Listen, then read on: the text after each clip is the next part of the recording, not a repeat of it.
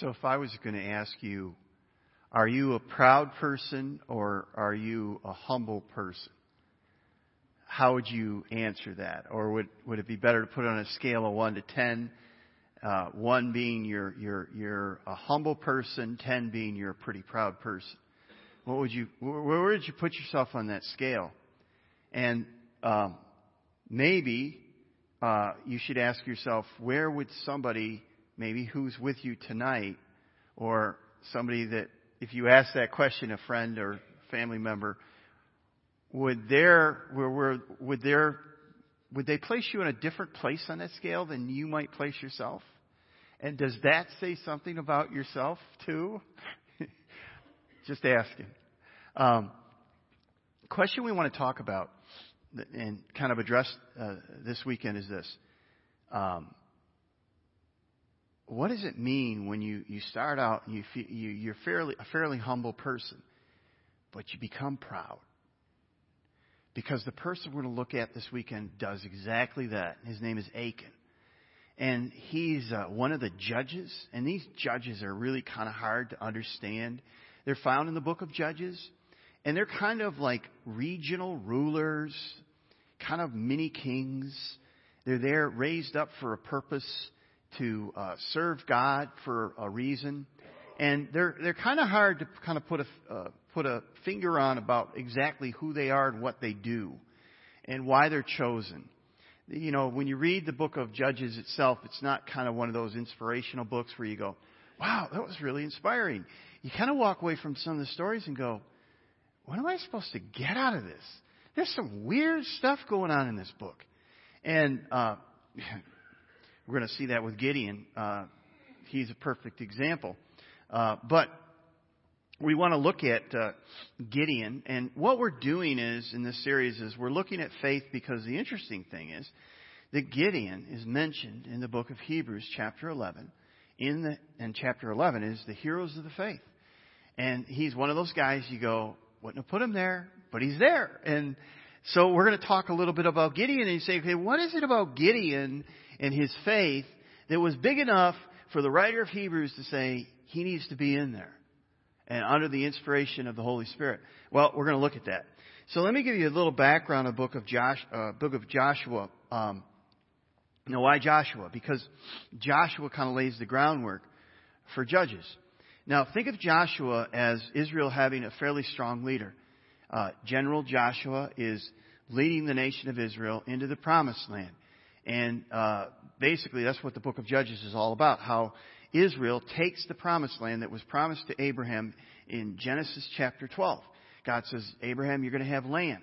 And Joshua is the one that's going to do it. Moses has passed off the scene. Now Joshua's taken over.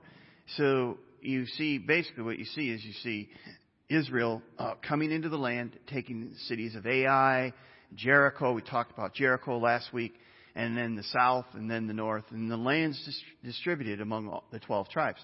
So that's essentially what the book of Joshua is about. And uh, when we think of uh, Joshua, that's what's going on. But now we come to a place of the book of Judges. So Joshua is now passed to the side. And there's not really, and you, you know, he's in the first couple chapters, but essentially now we have this kind of interim time before they have a king, uh, King Saul. And they have these judges. And every one of them is a little different. And they're kind of strange people. We're going to talk about a couple of them in the next couple of weeks. But what goes on is Israel's constantly being harassed by the people of the land.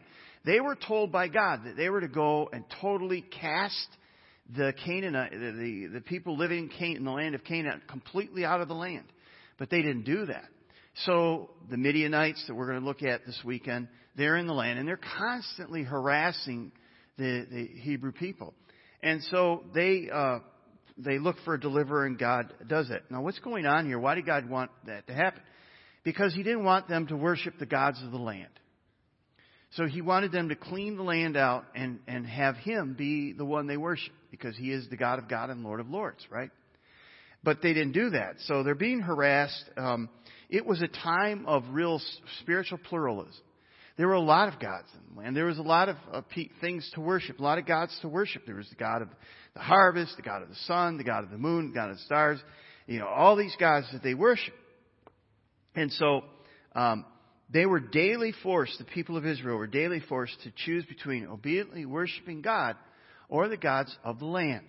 And you know what happens? They began to worship not, they, they didn't say, well, we won't worship God. It wasn't one or the other. They began to worship both and. So they would worship God, and, but they would also worship the gods of the land. Because what it came down to in that day, the mindset of the people in that day is they had their gods kind of regionally. They had the, the, the God that was over all things, and then they had the regional God, and then they had the local gods. And so, you know, the question was, and this is going to kind of, happen with Gideon, Gideon's going to basically say, which God are you? I mean, that's essentially what we're going to find out in a minute.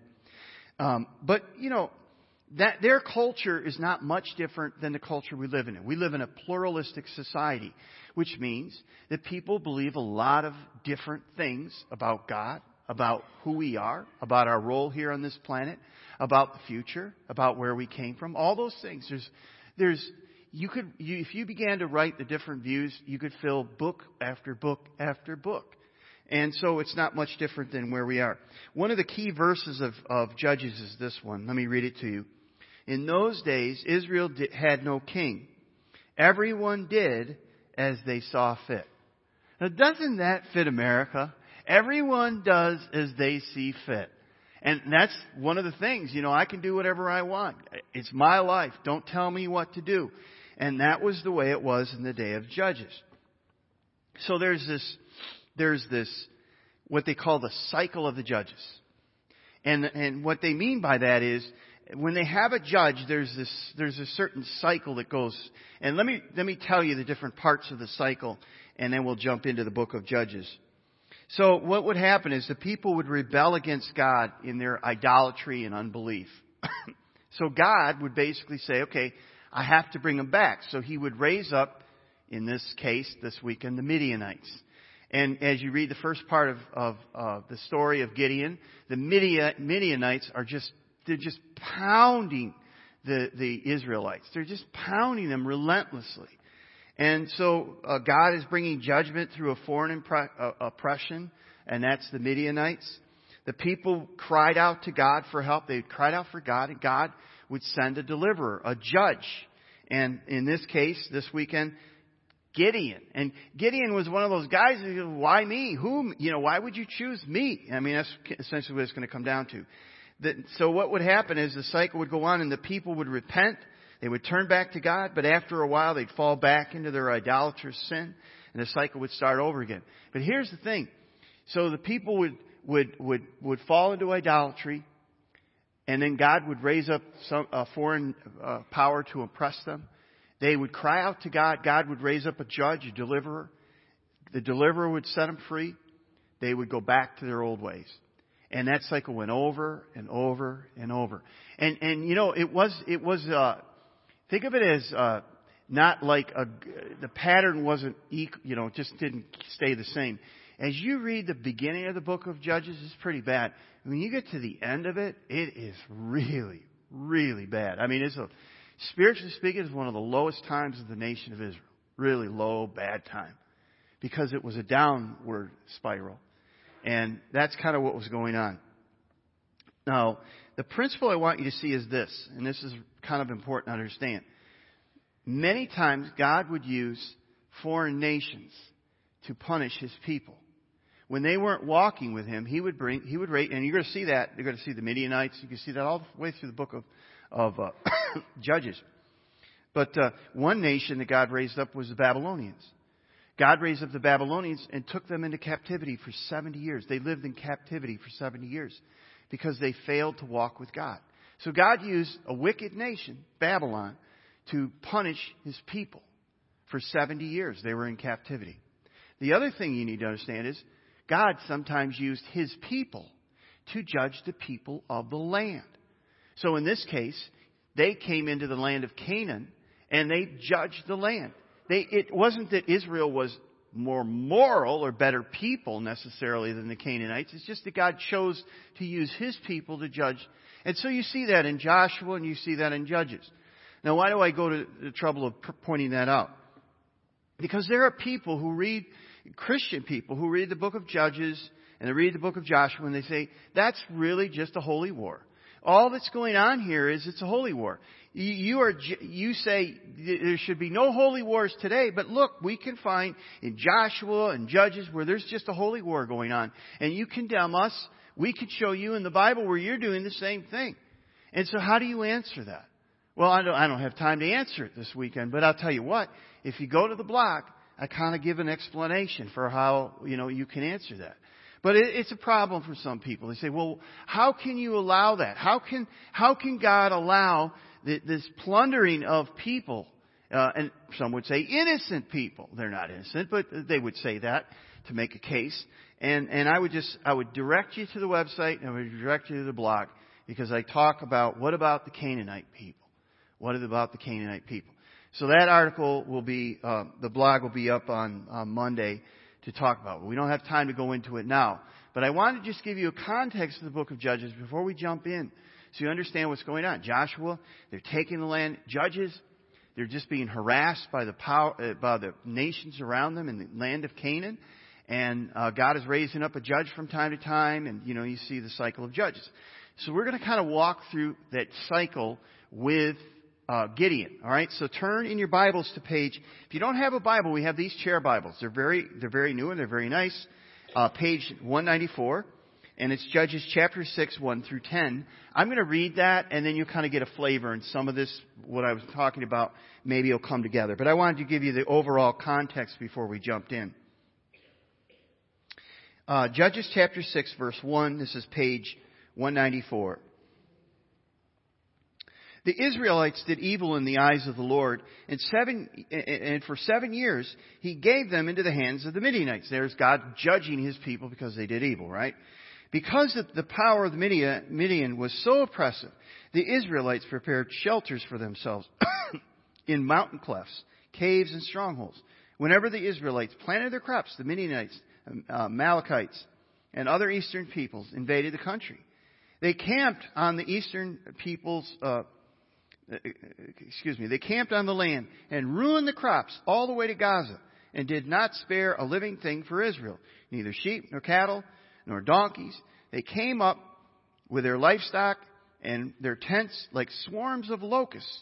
It was impossible to count them or, the, or their camels. They invaded the land and ravaged it. Midian so impoverished the Israelites that they cried out to the Lord for help. When the Israelites cried out to the Lord because of Midian, he sent a prophet who said, This is what the Lord, the God of Israel says. I brought you up out of Egypt, out of the land of slavery. I rescued you from the hand of the Egyptians, and I delivered you from the hand of all your oppressors. I drove them out before you and gave you the land. I said to you, I am the Lord your God. Do not worship the gods of the Amorites, in whose land you live. But notice the last phrase there. But you have not listened to me. He says, I gave you clear directions on what to do, but you did not listen to me. Now, here's the point I want you to see here for a moment. There's a difference between regret and repentance. And much of what we see in the book of Judges is regret, not repentance. Now, God is sending, is seeking to convict his people of their sin. Um, you think, well, aren't they repenting here? Verses 6 and 7 look like they're repenting, but they're not. They're regretting it. Uh, verses 6 and 7, crying out was not a sign of repentance. He says this, he says, I delivered you in the, essentially what he's saying in this passage is, I delivered you in the past, but you have not listened to me. You have not listened to me. You have, essentially what he's saying is, you have truly, you haven't truly repented. Um, here's the point regret, or what, we, what the Bible calls worldly sorrow, sorrow, does not produce any real change. Repentance, or godly sorrow, does. Why? What is regret? Regret is, I'm sorry that I'm caught in the consequences of my actions. Regret is, uh, I, I, I, I, um, I'm sorry, I'm not sorry for the sin, but I'm sorry for getting caught. I'm sorry for what it means now. I'm sorry that I have to go through this. Uh, we're not sorry enough to repent, to stop doing what caused the sin. Uh, there's an old saying, and maybe you've heard it. Sorry is as sorry does. Sorry is as sorry does. What does that mean? That means if you're sorry, then stop doing it. But if you keep doing it, you're not sorry for doing it. And the, the point is, there's a difference between regret and repentance. Now, that has an incredible implication for us. Regret is all about us. It means it's asking us, how am I being hurt? How is it affecting me? How is my life ruined? Repentance is all about God. Repentance is how has my sin grieved Him? How have I trampled on His uh, repeated saving actions in my life? How have I grieved His heart with my actions? There's a difference. The people were regretful, but they weren't repentant. Regret only looks horizontally. It only looks at how is it affecting my life here and now. Repentance says, how does this affect my relationship with God? You know, you have friends and neighbors and family members that have done things to you or you've done things to them. And you have, you know, you have come to a place you say, well, how do I know if I can trust them? How do I know, they may be saying, how do I know if I can trust you? And what are they asking? They're really asking this question. Are you just regretting the consequences of what is happening to you and you'll say and do anything so you can get out of this? Or are you truly repentant to the point that you say, you know what? I've hurt you, but I've sinned against God. You know, that's David, David when he was caught in his sin, what did he say? You know, I, I, I, I, I, I, I've sinned not just against you, I've sinned against God. And there's that, that, that air of repentance. Uh, this is the way Paul puts it.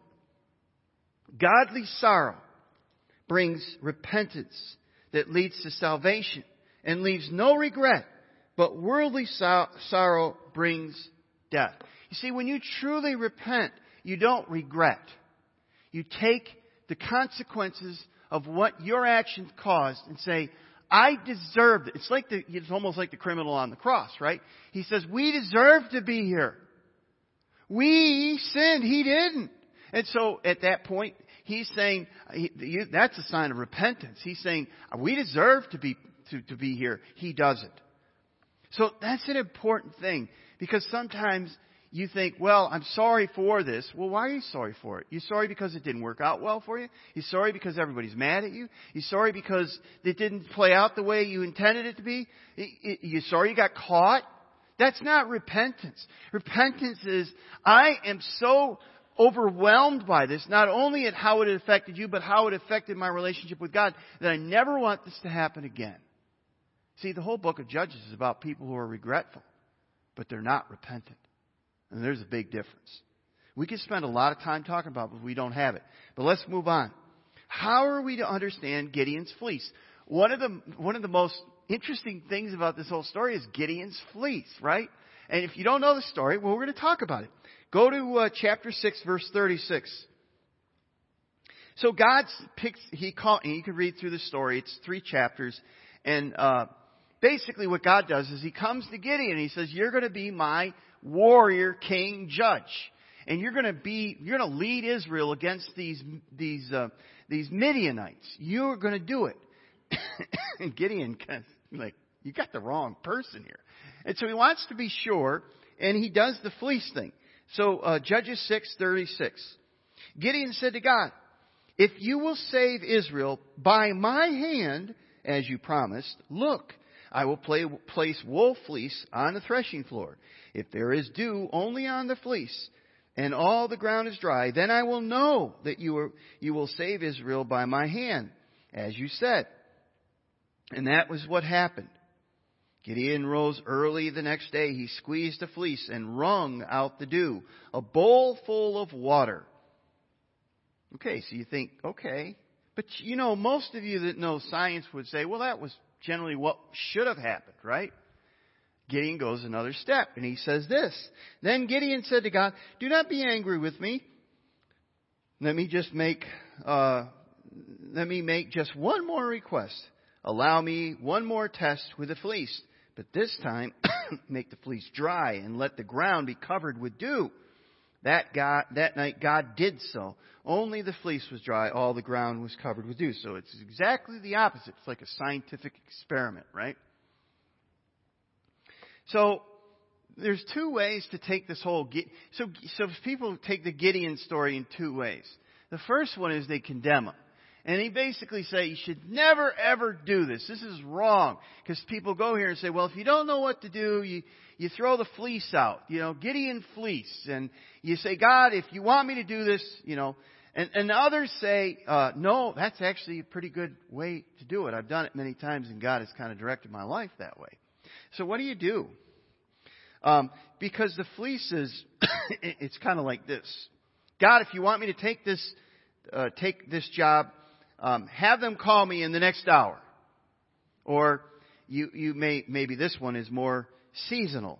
God, if you don't want me to eat that last piece of pumpkin pie, have somebody else eat it in the next 10 minutes. Make that five. Right? Right? And, and so you, you say, well, it's still here.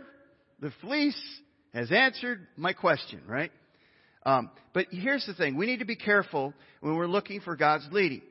Sometimes God has clearly shown us what, he, what we're to do. I mean, Gideon knows what God wants him to do, but he has an issue with that. And we need to be careful. Um, it may be that we just we just don't want to do what we know we we need to do. And uh, remember the temptation of Jesus.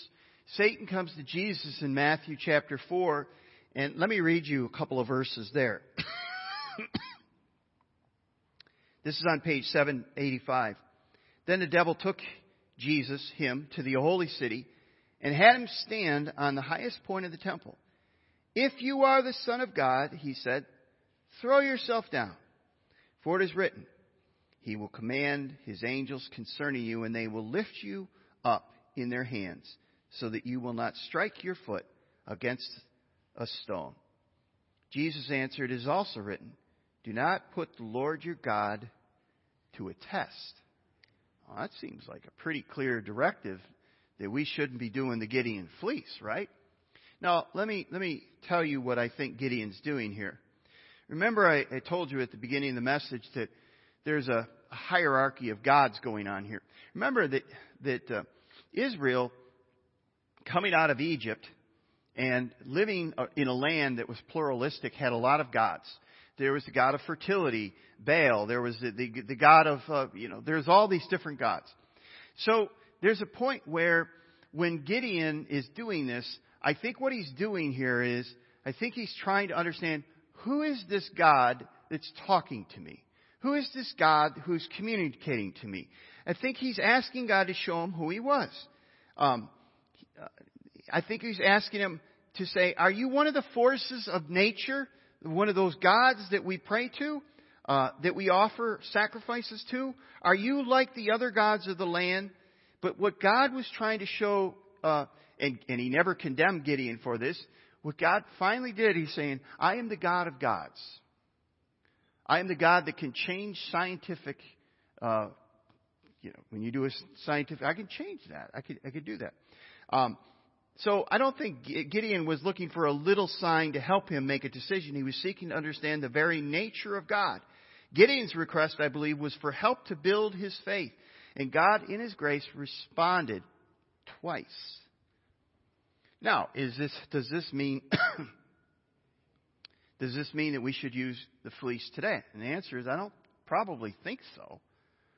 Because I don't, I think this is a spe- specific thing where Gideon was trying to understand who God is, and God graciously is revealing himself to Gideon through this. Uh, Gideon, though, demonstrates his faith um, as he, little by little, becomes a great deliverer of his people. So his faith is pretty little here, and he's going to, in the next step is kind of really interesting. The, the Judges, I'll, I'll give you this. As you read through the book of Judges, you will be entertained. I mean, it is very interesting reading when you read the stories of Gideon and Samson and some of these other judges. But um, the question is Gideon began very humble. He began trusting God, and then the wheels came off. And jump down to Judges chapter 7, page 196.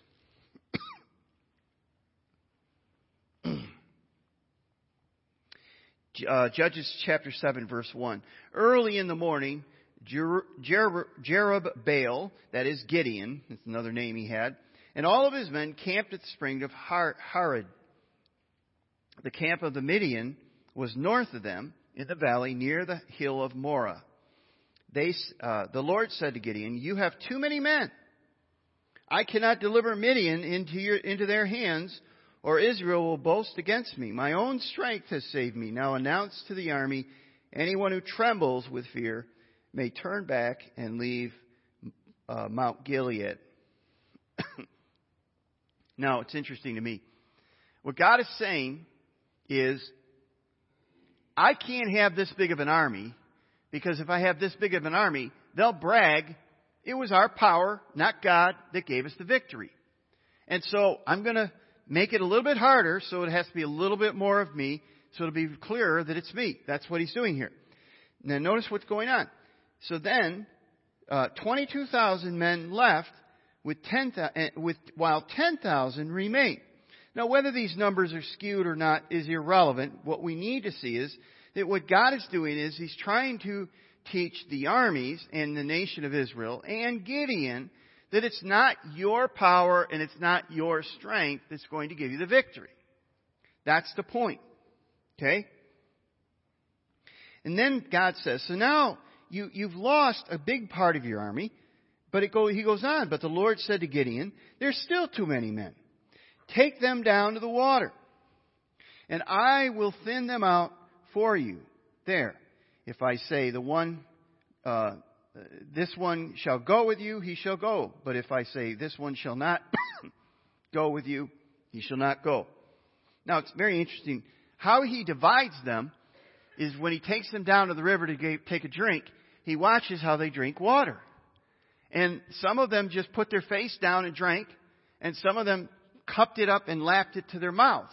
And so the ones that cupped it up and brought it to their mouths, he took and there were 300. Now, if we go by the numbers that we have here in Scripture, that means what God essentially did here is He whittled the army down uh, about 99% from what it was at the beginning. Now, what's interesting as you read through the text is you never see Gideon saying, "Hey, hey, time out, hold on, wait a minute." You know, you never see him wavering in his faith. He's trusting God. I mean, you, you basically don't see him debating God at all here. And if there is ever a time, if you are Gideon and God is chopping your army down, I mean, like, not just chopping it down, like, I mean, severely chopping it down, wouldn't you at this point say, God, I don't know. I mean, I liked it better when we had a lot rather than just 300. Uh, but you see what God is doing. God is taking any any conceivable person would have to say after the victory, this was God's doing. It had nothing to do with the soldiers of the army. And as you read through the battle and how it took place, you realize that that was the case. The point is, he began walking by faith, trusting God, not an army. So he had this tremendous faith at the beginning of his life. He had this faith where he walked with God and he trusted God. And God, and, and, and he shows that. That's why he's in Hebrews 11. Because he's humbly trusting the power of God. So before Gideon go, went into battle, God whittled his army down in half and then only to 300. And according to the numbers given, it was about 99% less. At this point, Gideon seems to be trusting God not the size of the army. That's the key point I want you to see, and I think that's why he's in the book of Hebrews. So think about that for a minute. What's going on in your life that you just think is overwhelming? It's just too big for God. Because the story of Gideon basically says it's never nothing's too good, nothing's too big for God. Nothing is overwhelming to God. And part of our problem is that we want this big army. We want all these assurances. We want all, and, and God says, would you just trust me? Can you just trust me through this? Do you have to have an army with you? Do you have to have all these other things?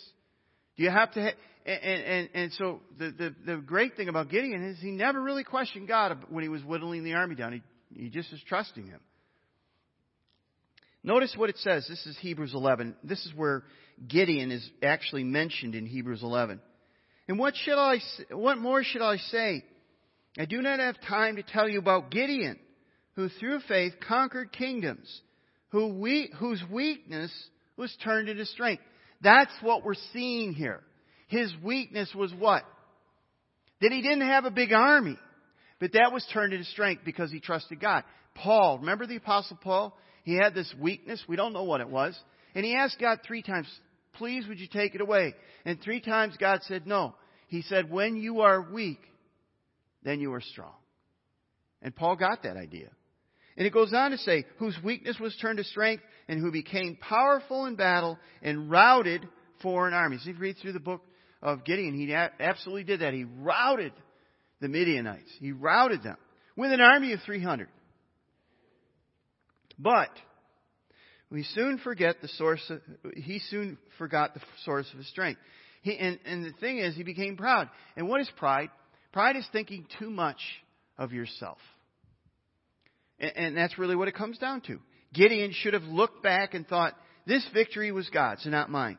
Uh, my only part was to trust and obey him. The glory in this victory is his. And the privilege is, uh, is mine of even being part of it even being part of it, and God allowing me to be part of it is, is a privilege. And, and that's not what, that's not the way he responded. Instead, he became proud. Look at uh, chapter 8. Chapter 8 verse 22. Let me pick it up and then we'll tie this all together about what happened and where, how the wheels came off the Israelites said to Gideon, Rule over us, you, your son, and your grandson, because you have saved us from the hand of, the, of Midian. But Gideon told them, I will not rule over you, nor will my son rule over you. The Lord will rule over you. That sounds good, doesn't it? It does, doesn't it? And he said, I do have one request, that each of you give me an earring from your uh, share of the plunder. It was the custom of the Ishmaelites to wear gold earrings. They answered, we will, we will be glad to give them.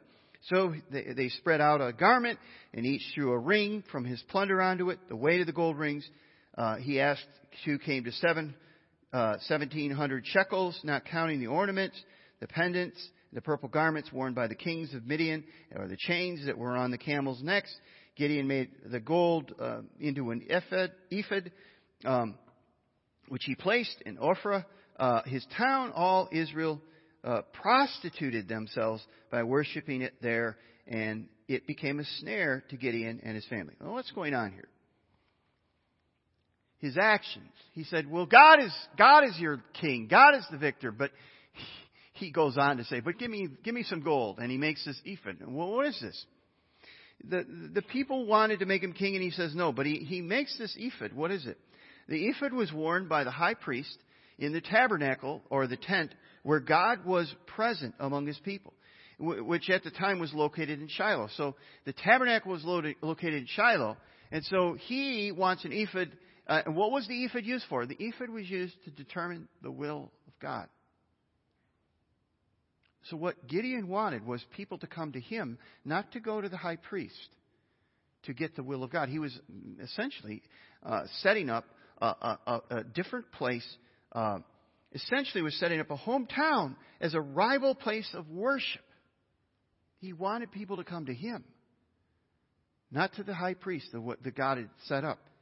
Um, so Gideon began as a, a fearful field worker, but soon became a proud and vindictive would-be king. He forgot his humble roots. He forgot who had given him the victory. He forgot the source of his strength. That's what Gideon did. You know, Jesus gave up his rights to be a king. Gideon said, I don't want to be a king, but he, he took on the, the actions and the attitude of a king. Unlike Gideon, Jesus had every right to demand honor of the honor of the king. But uh, Jesus didn't claim it, he gave it up. Unlike Gideon, Jesus is the high priest, the only one who is able and deserving to show us the Father. Gideon tried to take on the power of the high priest. Unlike Gideon, Jesus resisted the temptation to rule uh, in power over the nations when he was tempted by Satan. Satan said, I'll give you all of these. And Jesus turned it down. Unlike Gideon, Jesus did not come to be served, but to serve and give his life uh, as a ransom for many. Mark 10:45. Unlike Gideon, Jesus gave up his power and position of honor to set us free from sin and death by giving his life on a cross. He humbled himself to the point of death on a criminal's cross. So we have much to learn from Gideon. He began well with faith, humble, but he grew proud. We have a lesson about having regrets or having repentance. We have an example of Jesus, who is the King of Kings and humbled himself to become a servant of all. So we have the example and the power of Jesus who has set us free, the presence of the Holy Spirit, so that when we come to that place where the enemy comes and says, demand your rights, don't trust God, get an army. And we say, no, I'm going to trust God. I'm willing to take the, uh, the verbal and whatever abuse that may come. I'm willing to give up my rights. I'm willing to humble myself for the sake of others coming to know Christ. Where are you at? We began with a question. Are you, do you consider yourself humble or proud? And why are you humble? And why are you proud? And how do you move to true biblical humility? It seems to me that Jesus gave us the example and it's become becoming a servant of all. Jesus said, when there's a banquet, don't seat yourself at the place of honor. Seat yourself in the cheap seats and let the host of the banquet bring you forward.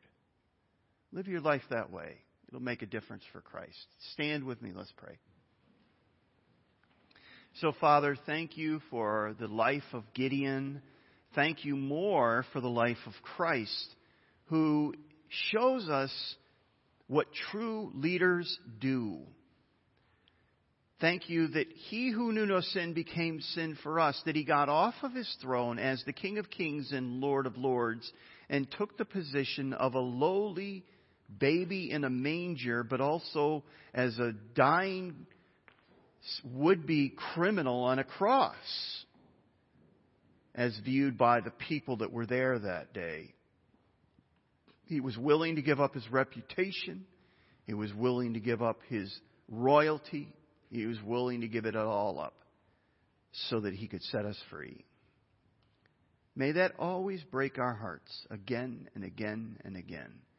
May it be a humbling force in our lives and may it turn us into examples, living examples of our Savior Jesus Christ as we are servants like He has served us. We pray this in Jesus' name. Amen.